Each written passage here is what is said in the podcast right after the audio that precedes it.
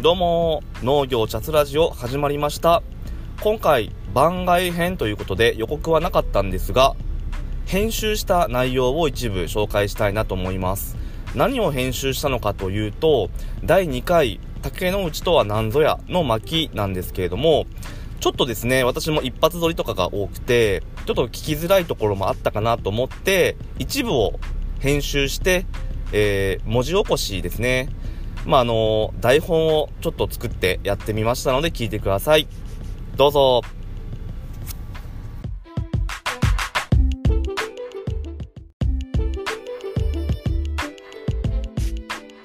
どうも農業チャツラジオたけちゃんこと普通カンパニー代表の竹之内がお送りいたします。本日第2回目編集版ということで竹之内とは何ぞやの巻を再度ご紹介させていただきます。早速私の自己紹介です。昭和58年生まれになりまして38歳となります。現在は来年の4月新規収納に向けて有機農業研修を受けております。一言で言うと新規収納者として参入するということで個人で農業を頑張りますという感じです。ではですね、私の経歴も話しさせていただきたいと思います。2006年に鹿児島の大学を卒業後、8年5ヶ月アパレル大手のワールドの販売会社であるワールドストアパートナーズに勤めておりました。仕事内容はワールドが販売するブランド店舗での販売や店長職などを任されておりました。店舗や売上、顧客満足度の最大化っていうのが目的です。長い期間販売をしているとですね、接客技術やマナーをたくさん学びましたね。また、アパレルの仕事、仕組み、最新の展示会などに参加させていただいたのは、今思えば働きながら、いろんな勉強できたなと感じております。またですね、接客技術や洋服の成り立ち、歴史などの情報なども学べて、リアルタイムで販売の最前線を学べたっていうことは、今の自分自身の基礎を作り上げているんじゃないかなとも思います。2014年9月ダイソーに転職しまして、そこで10ヶ月ほど過ごした後、まあ、諸事情ありまして、鹿児島に戻ってきたんですね。2015年8月にコンビニ業界大手のセブンイレブンジャパンの方で転職をしました。在職期間は2021年今年の4月6日まで在籍していたので、5年と8ヶ月ぐらいだったと思います。退職までは、スーパーバイザーみたいな仕事をしておりまして、社内では OFC と呼ばれていて、オペレーションフィールドカウンセラーの略称です。オーナーさんのお店を定期的に訪問して、毎週新商品やセールサイズの数値目標などの計画立案、まあ、進捗、検証などですね、打ち合わせを実施する職務に努めておりました。簡単にお伝えすると、オーナーさんと二人三脚で売上や利益の最大化であったり、オーナーさんの本部に対するお困りごとを間に入って本部に掛け合っていくっていう感じですね。オーナーさんと本部の架け橋のような仕事をしておりました。コンビニのオーナーさんって、主に個人事業主が多いんですけれども、個人事業主の特有の悩みであったりとか、利益を極限まで意識する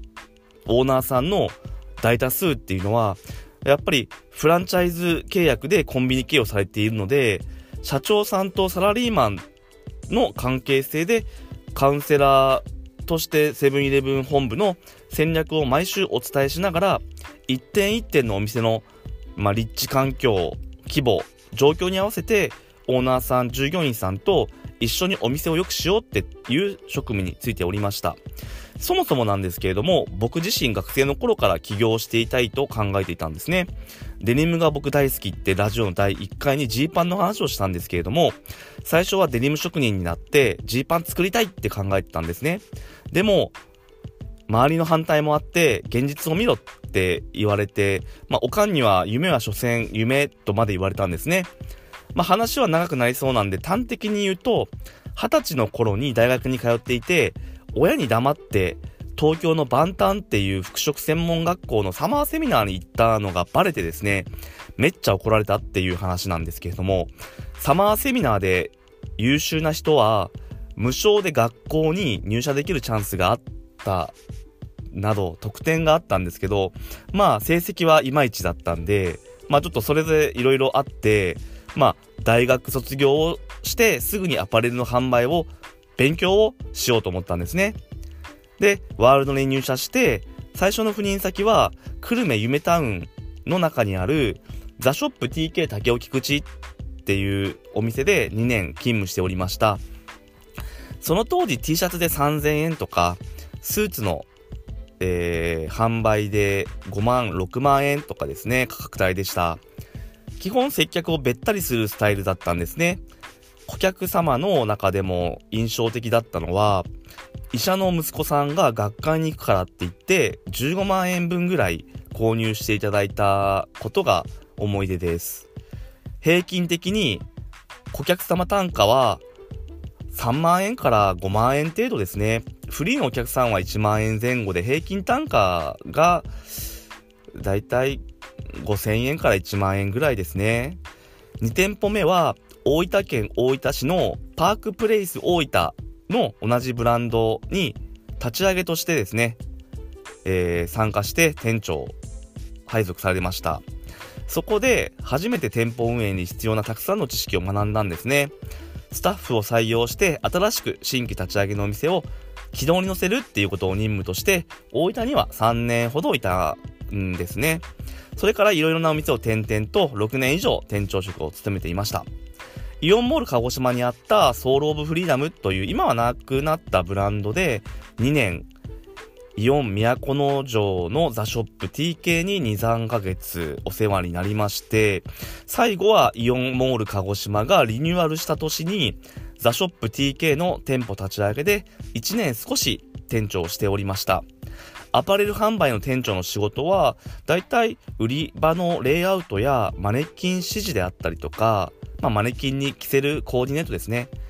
あとは、店内の面でトータルコーディネートされている、まあ、そうですね。まあ、コーディネートを提案して、接客につながる売り場作りをしてたりとかしました。まあ、もちろんスタッフ教育も含めてやっておりました。えっと、ここでですね、えっと、まあ、一番アパレルの中で大事なことっていうのは、まあ、店長になってからなんですが、まあ、店長になる前もそうですけれども、所属するブランドの良さっていうのを、まあ、本部が上げてくれるんですね。まあ、いろんな絵であったりとか、写真であったりとか、まあ、VMD って言うんですけれども、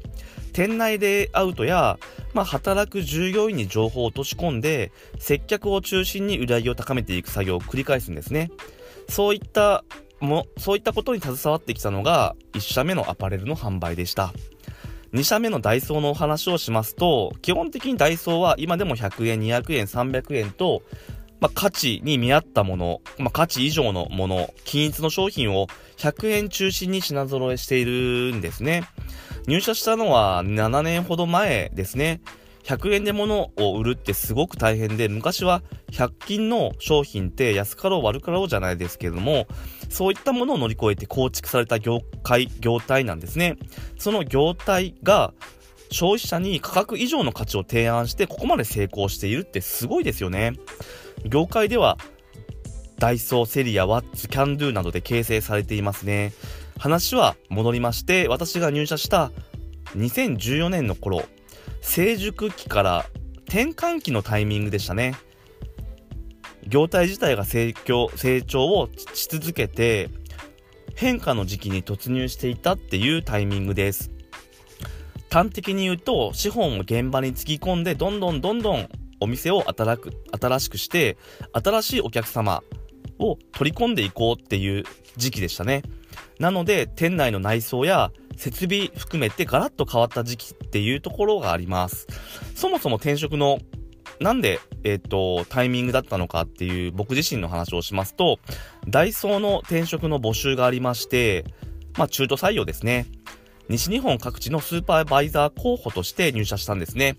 西日本各地を回っていろんな新規店舗の立ち上げやリニューアル店舗に出向いて50人から100人の関係者が出入りして1週間2週間で短期的にリニューアル、まあ短期間ですね。で、リニューアルを実施すると。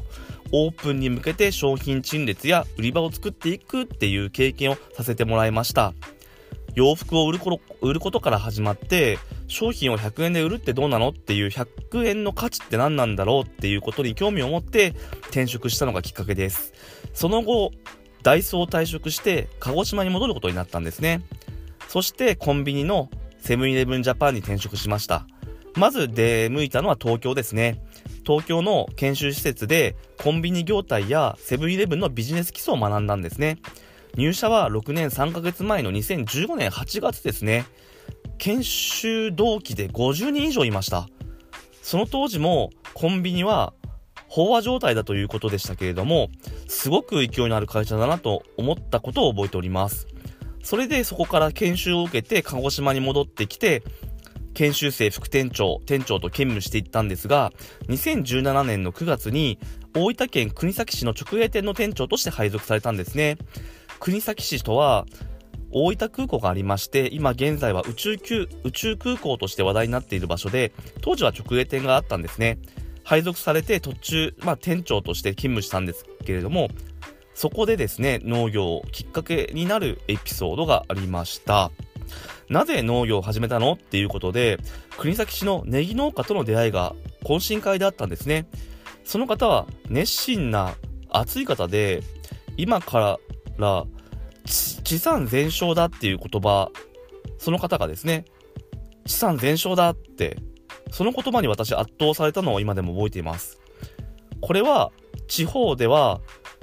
地産地消っていうスローガンよく耳にしますよね。そのネギ農家の方は、地産全焼だっていうことですね。そこにビジネスチャンスがあるっていうことで、まあ、あの、すごくそこには僕は興味を持って、なぜ全国に出荷してその野菜であったりを